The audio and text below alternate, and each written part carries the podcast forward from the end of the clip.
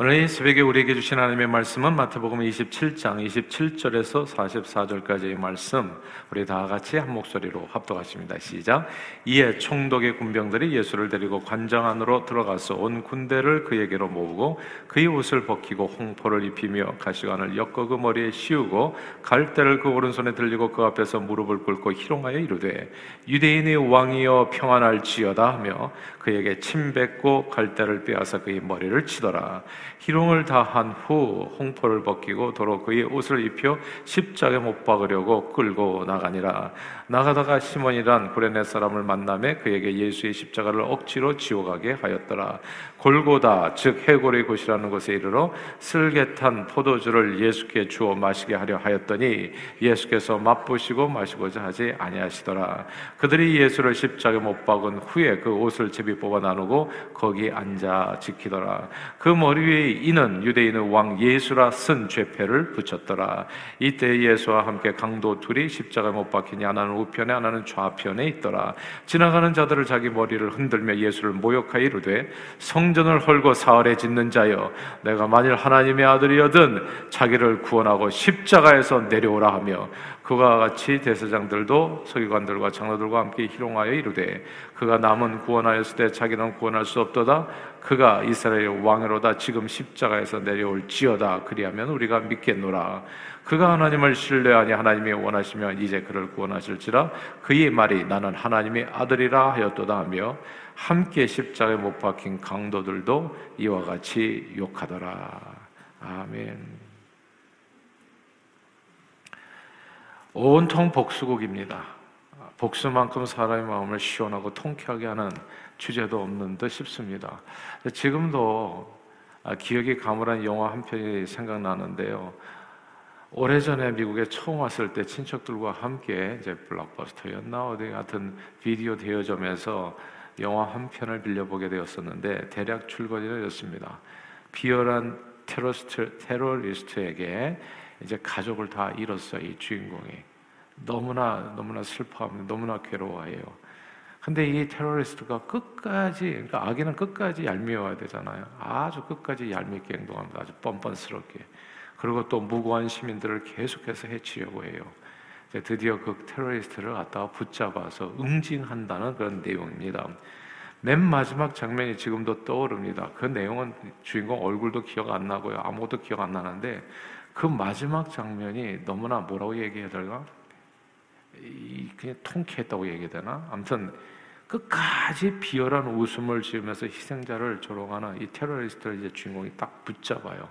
그래서 이제 또 묶어놓고 그래도 마지막까지 입을 열어가지고 또 죽은 자를 갖다가 이렇게 조롱하고 죽은 자를 모욕하는 그 테러리스트 입안에다가 이제 수류탄을 갖다가 이렇게 집어넣고 그리고 마지막 장면이 그 핀을 뽑아버리는 장면이에요. 수류탄이 쾅 하고 터지면서 이제 그 페러리스트가 죽는 그 처참한 모습에 주인공의 모든 울분이 한순간에 다 해결돼 버리고 보는 관객들은 영화 보는 내내 그냥 쌓여 있었던 그 어떤 측증이 그냥 그 한 방에 확 내려가는 듯한 그 시원함을 느끼는 겁니다. 그 영화가 흥행했던 거 바로 그 장면 때문이 아니었을까 생각해요. 마음의 울분을 그저 참고 견디면서 살다 보면 생기는 병이 있습니다. 가슴에 맺힌 응어리를 그저 누르고 누르다 보면 스트레스는 더는 갈 데가 없어가지고 신체 증상으로 나타나는데 이를 화병이라고 부르지요. 재미있는 것은 이 화병이라는 병명이 우리나라에만 있다는 겁니다. 나중 뭐 미국에서도 이제 뭐 등재됐다는 얘기는 들었는데 아무튼 그래요. 흔히 우라병이라고 하는 이 화병은 생각하면 생각할수록 억울하고 분통 터지는 일이라고 이제 요약할 수 있는데 대표적인 이 화병의 원인으로는 배우자의 외도가 있고 또 학대가 있고 술이 있고 도박이 있고 폭력이 있고 인간관계에서 맺는 여러 가지 말로 인한 상처들 그러니까 거기서 갈등들 그리고 나 누구에게 물질적으로 사기를 당했다든지 뭐 잠이 안 오는 거죠 그냥 계속 생각하면 생각할수록 우라가 치미는 거죠 예. 그리고 가난, 너 계속해서 가난하고 계속해서 고생할 때 사람은 화가 치밀게 되는 겁니다. 화, 화병에 걸리게 되면 억압된 분노가 신체 증상으로 나타나서 우울해지고 그래서 우울감, 식욕 저하, 그리고 잠도 잘 안 오고 그리고 막 두통이 생기고 가슴이 뛰고 숨이 막히는 증상까지도 아, 이르게 되는 겁니다. 옛날에는 참을 참는 것이 미덕이었어요. 그래서 참을 인자 세 개면 뭐 살인도 면한다고 서로 막 참으라고 참아. 참을 인자 세시면 살인도 면한다고 하잖아. 좀 더 참으세요. 자, 대기 참으세요. 며느리가 참아야죠. 그대가 참아야죠. 이 참는 것을 많이. 참을 인자가요. 이렇게 한자 파자를 해보면 마음 신변에 칼 도자가 연결돼 있잖아요. 참지 못하고 마음이 그냥 울분을 따라서 움직이게 되면 칼이 떨어진다는 겁니다. 그래서 스스로를 베이게 하고 스스로를 아프게 하고 더 고통스럽게 하고 그리고 그거를 견디지 못하면 결국은 그 칼이 누군가를 베게 된다는 거죠. 살인에 이르게 된다는 겁니다. 그러나 예나 지금이나 사람들에게 무조건 참는 것은 참 인기가 없습니다. 요즘은 특별히 누구든 참으려 하지 않습니다. 뭐 참으면 병 나서 우라병으로 내 몸과 마음이 다칠 수 있다는 생각에 이제는 점점 할 말 다 하고 사는 사람들이 늘어나고 있습니다. 그렇죠? 할 것 다 하고 그냥 네 마음대로 원하는 대로 다 해. 뭐 이런 식이죠 말하자면 예나 지금이나 그래요. 그러니까 이렇게 지금 복수는 너무나 통쾌한 거예요. 예나 지금이나 화를 푸는 그 과정은 너무나 시원한 거예요. 아버지를 아버지라 부르지 못했더니 홍길동이 그 울분을 어디다 풉니까? 부자들이 재산을 털어서 가난한 자들을 나눠줄 때 이게 도둑질이고 잘못된 것을 알면서도 보는 사람은 통쾌한 거예요. 그 울분이 막 이렇게 터져 나오는 순간, 풀리는 순간이잖아요. 춘향전 변사또에게 그렇게 고통을 받았던 춘향이 하고 이제 저기 주변 사람들이 암행어사 출도요 하고 이도령이 시원하게 소리치면서 변사또를 잡아서 볼기에 막 곤장을 내리칠 때 우리는 그냥 카타르시스를 느끼게 되는 겁니다. 이 복수극은 정말 통쾌한 거예요.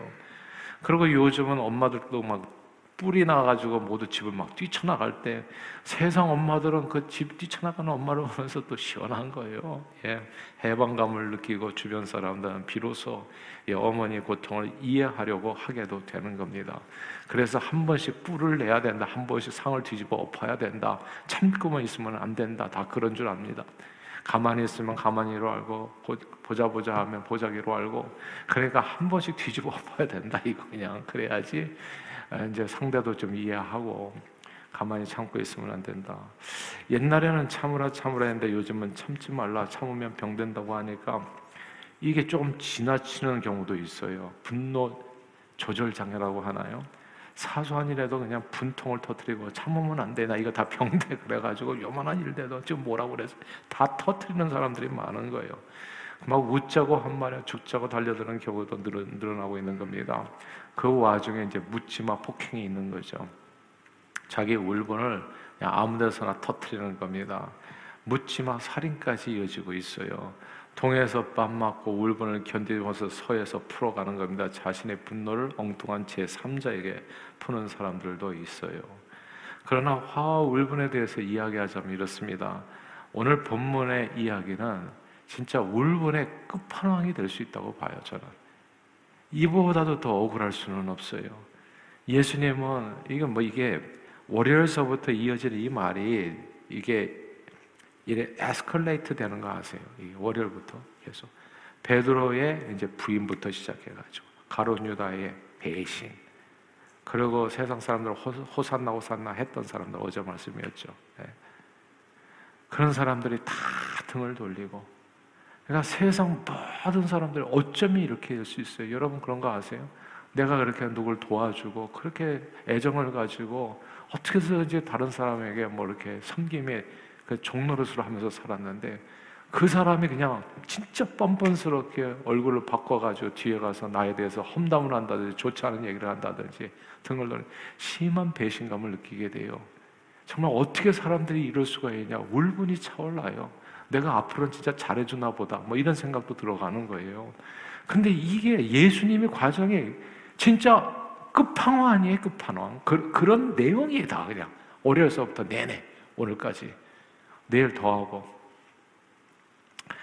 그러니까 그냥 화와 울분에 대해서 얘기하자면 제자들에게 배신당하고 아예 노예처럼 은 30에 팔렸잖아요. 예수님이.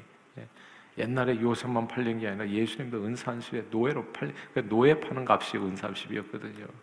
사람을 팔아 치운 거예요. 그러니까 예수님은 자기도 모르는 제자들에게 노예로 팔려간 거예요. 이제는 거기서 마음대로 하는 거예요. 인신매매 당했다는 겁니다. 한마디로.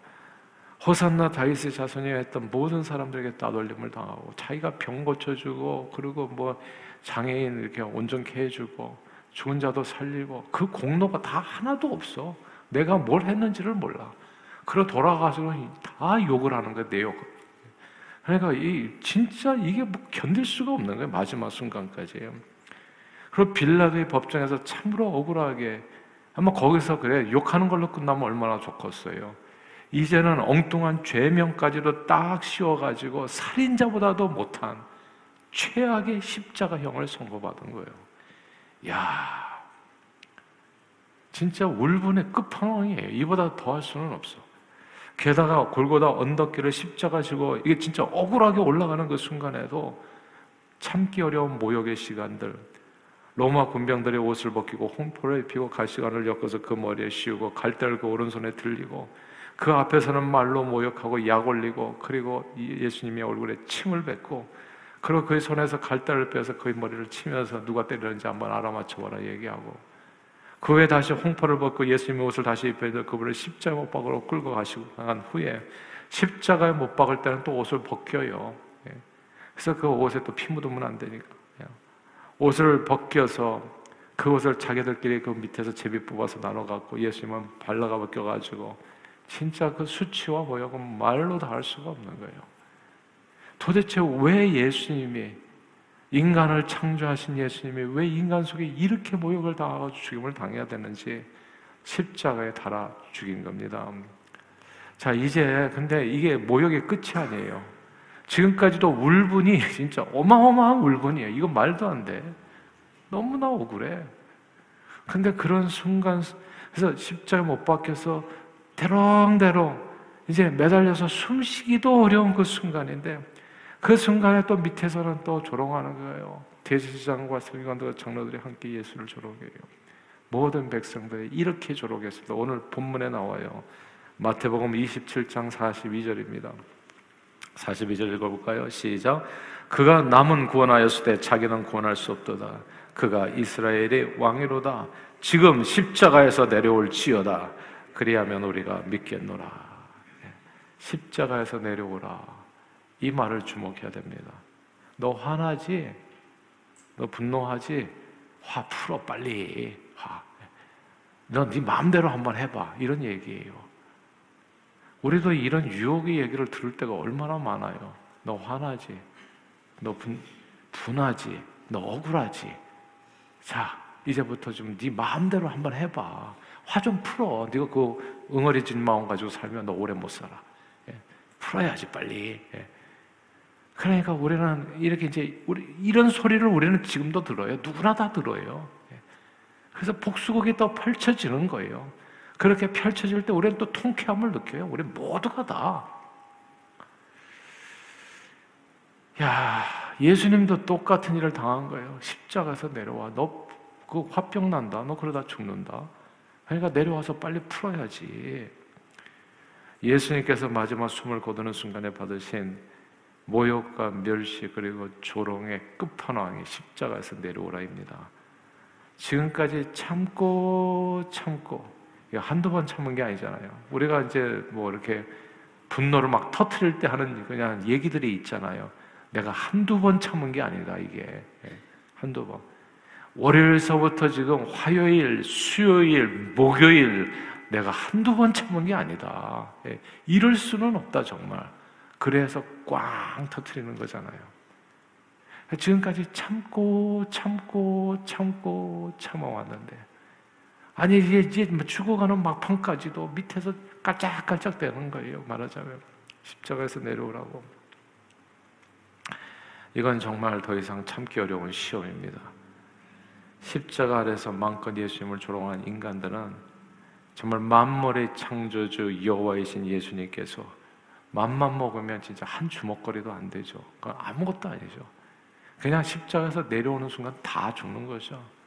예수님의 울분을 참지 못하고 당장 십자가에서 뛰어내려서 이놈들 너희가 인간이냐 말이지 사람이 탈을 수가 어떻게 이럴 수 있냐 우리 주 목소리 한 번 발하시면 천하의 모든 것 망하겠네 다 끝장날 수 있는 그런 존재입니다 근데 놀랍게도 주님은 그 힘을 가지고 계셨음에도 불구하고 예수님은 참을 인자 세 번이 아니라 참을 인자 수십 번, 수백 번, 수천 번을 참고 또 참고 참고 또 참으셨습니다. 십자가 위에서 그 모든 고통을 참으셨습니다. 저는 이 예수를 저와 여러분들이 본받을 수 있게 되기를 바래요. 가정이 부부간에 행복하게 사는 것 저는 참을 인자라고 생각, 그거밖에는 없어요. 예수를 본받는 저와 여러분들이 되기를 바래요. 요즘은 참지 말라고 얘기하잖아요. 부모님도 네가 뭐가 모자라서 참냐? 당장 헤어져. 정말 세, 세 커플 중에서 한 커플이 그냥 깨지잖아요. 우리는 참을 참지 못하는 세상에 살아요. 아무도 안 참으려고 그래. 근데 예수님은 어떻게 이렇게 참으실 수 있었을까요? 이게 궁금하잖아요. 이유 없이 참았던 것은 아닐 텐데. 예수님의 십자가에서 이 모든 모욕을 진짜 참음의 끝판왕처럼 끝까지 참을 수 있었던 이유를 성경은 크게 두 가지로 설명해 줘요. 첫째는 예수님께서 진정한 승리를 위하여 이 십자가의 고통을 참으셨다 합니다. 히브리서 12장에 보면 이런 말씀이 있어요. 예수님께서는 자기 앞에 있는 기쁨을 위하여 중요하니까 반복할게요. 예수님께서는 자기 앞에 있는 기쁨을 위하여 십자가를 참으사 부끄러움을 개의치 아니하시더니 하나님 보좌 우편에 앉으셨다 말씀했어요. 이게 무슨 인생의 목표가 없는 사람은 안 참아요. 그러니까 세상 사람들이 참지 말라 얘기하는 거 제가 이해가 돼요. 왜냐하면 아무 목표가 없거든. 참아서 얻는 게 없거든. 자기 몸 병드는 것밖에. 그러나 예수 믿는 사람은 참아서 얻는 게 있어요. 엄청나게 큰 걸 얻는 겁니다. 예수님은 그것을 봤던 거예요. 아무 얻는 것도 없으면 다 죽였죠, 예수님이. 그 힘을 다 사용했죠. 그, 약 올리는 사람들 다 그냥 어떻게 그냥 입안에 뭘 집어넣어가지고 팍 터뜨렸겠죠. 예. 그냥 그 입 다물라 해가지고 어떻게 하시 다 벙어리가 하시도 되게 만드셨던지. 근데 주님은 참으로서 얻어지는 축복이 뭔지를 알았던 겁니다.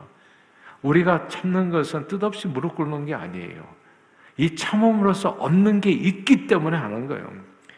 예수님께서 만약 참지 않으시고 십자가에서 내려오셨다면 부활의 영광은 없었을 겁니다, 여러분. 인류 구원도 없었을 겁니다.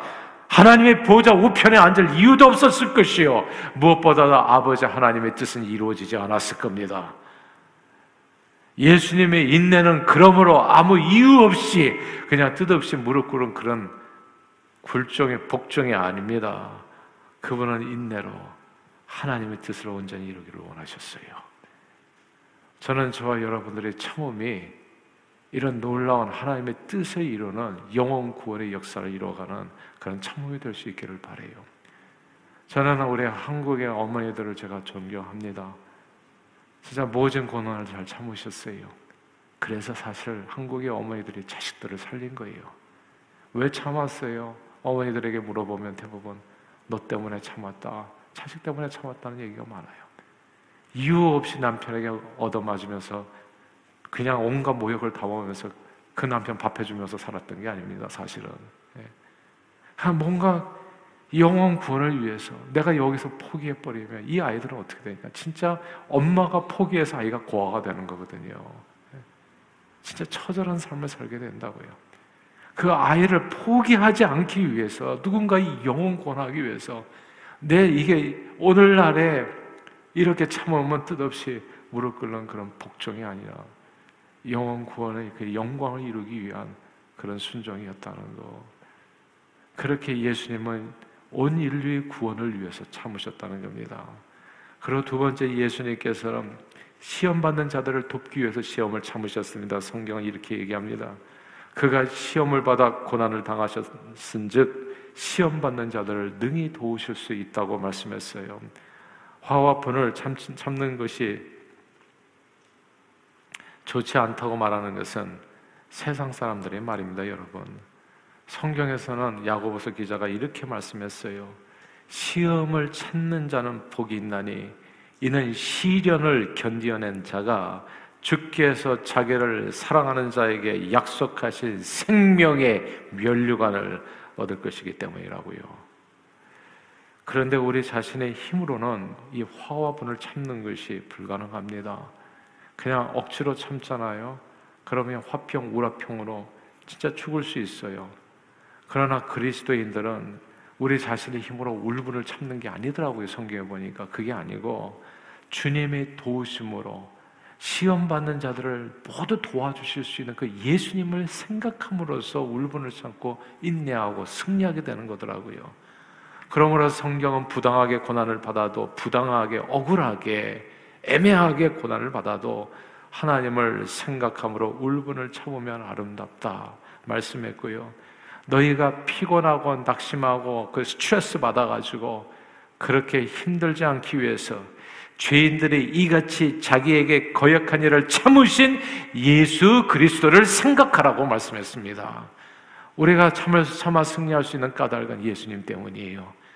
십자가에서 내려오라! 라고 얘기하는데도 불구하고 끝까지 그 울분을 참으시고 저와 여러분들을 구원하신 그 주님을 생각하면 이까이 거, 이 정도 내가 못 참을 건 없는 거예요. 예수님 때문에 말입니다. 그러므로 우리의 참음은 뜻없이 무릎 꿇는 그런 복종이 아니요 운명에 맡겨 사는 그런 체념 생활도 아닙니다.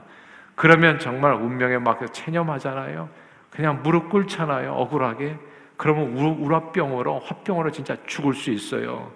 그러나 우리가 모든 일에 참아 승리할 수 있는 까닭은 사람들의 악랄한 핍박에 반응해서 십자가에서 내려오라 했을 때 내려오지 않으시고 그 모든 고난을 다 참아 견뎌 승리하신 그 주님을 생각하며 그 주님의 부활 승리를 믿음으로 믿는 믿음으로 반응하여 우리 믿음 치솟아 독수리 날것이 주뜻이 반드시 이 땅의 참음으로 이루어지라 확신하기 때문에 오늘 우리는 주님을 붙들어 승리할 수 있는 겁니다.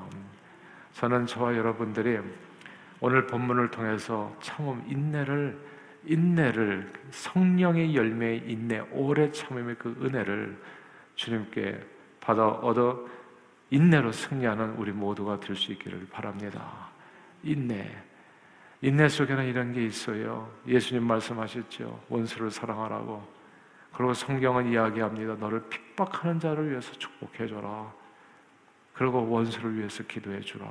어떻게 그럴 수 있냐고, 어떻게 참을 수 있냐고요. 예수님을 생각하면 참을 수 있다는 거. 예수님을 생각하면.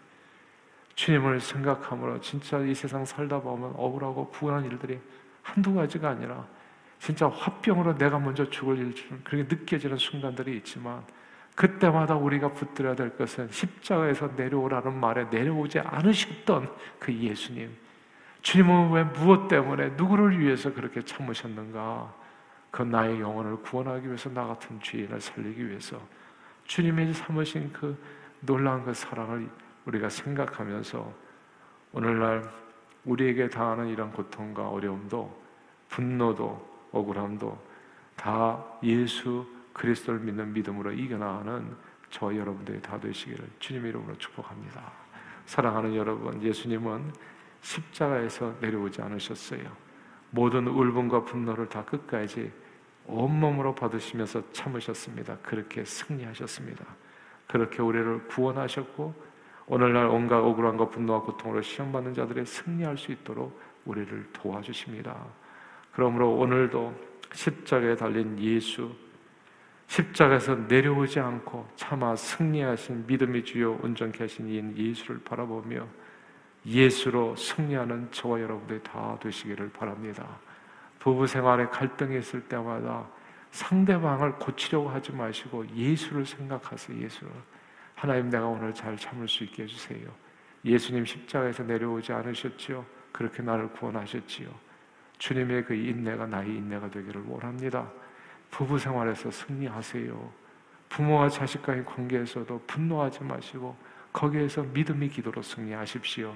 형제와 이웃 간에도 교육 간에도 그리고 심지어 여러분들의 원수 같은 사람을 어떻게 사람이 이룰 수가 있나 말이지. 이렇게 내가 이렇게 도와주고 이렇게 내가 기도해주고 내가 모든 것을 다 사랑을 주었는데 어떻게 이렇게 감쪽같이 나를 배반하고 뒤에서 나를 이렇게 힘들게 있는가? 그런 사람을 만나더라도 그때마다 누구를 생각하라고요? 십자가에서 내려오신 예수님. 그 예수님을 생각하고 예수님 붙들고 승리할 수 있게 되기를 바래요. 그러나 우리의 이런 참음은 뜻없이 참는 것은 아닙니다. 그렇게 참을 때 하나님께서는 생명의 멸관을 너에게 준다고 약속해 주셨어요. 살인만 면하는 것이 아니라 그 일을 통해서 영혼 구원의 역사에 나를 주님께서 사용해 주시는 겁니다. 한 번 참을 때마다 살인을 면하는 것이 아니라 한 번 참을 때마다 하나님께서 나를 축복해 주시는 겁니다. 이런 내용을 마음에 품고 모든 울분과 가슴 답답 가득한 답답함을 예수 이름으로 그때마다 주님 앞에 무엇으로 기도로 푸세요. 제가 왜 매일 마침마다 기도하는 줄 아세요? 사실 매일 새벽마다 주님 앞에 나와서 기도하는 까닭은 가슴에 이렇게 차이는 것이 있어요. 맺히는 것들이. 예. 그거 그냥 놔두면 안 돼요. 그럼 화병 생겨요. 진짜 일찍 죽을 수 있어요. 근데 그러니까 항상 웃으면서 어떻게 사냐고요. 켜켜이 쌓이는데 그걸 누군가에는 쏟아내야 돼요. 세상은 답이 없어서 막 사람한테 풀어가지만 나는 주님 앞에 푸는 거예요. 그러면 주님이 다 위로해 주시고 해결해 주시더라고요. 내 마음 만져주셔서 치유해 주시고, 그리고 내 마음을 지각에 뛰어난 하나님의 평강으로 지켜주시더라고요. 그리고 울분을 다 사그라들게 해줘요. 그리고 마음에 선한 마음에 차오르게 해주시고, 그래서 기도를 하는 겁니다. 그래서 기도를 가르쳐 영혼의 호흡이라고 얘기하는 거예요. 기도하면 이 화병이 풀리는 거예요. 화병이. 화병이 사라지는 겁니다. 그래서 모든 울분과 가슴 가득한 답답함을 예수 이름으로 주님 앞에 나와 기도로 풀어서 하나님 주시는 마음의 평강을 언제나 누리시고 생명의 멸류관 받아 쓰시는 저와 여러분들이 다 되시기를 주의 이름으로 축원합니다. 기도하겠습니다. 하나님 아버지 고맙고 감사합니다. 오늘 주신 하나님의 말씀을 기억하면서 늘 이 세상 살다 보면 십자가에서 내려오라 네 화를 풀라라고 하는 마귀의 음성을 들을 때가 많지만 오히려 예수 십자가에서 내려오라는 말씀 그, 그 도전, 마귀 도전에도 아버지 하나 굴하지 아니고 끝까지 참아 승리하신 예수 그리스도를 바라보아 원수까지도 사랑하는 그 믿음의 인내로 범사에 승리하고 하나님의 평강과 생명의 멸류관 쓰는 저희 모두가 되도록 축복해 주옵소서. 예수 그리스도 이름으로 간절히 기도하옵나이다. 아멘.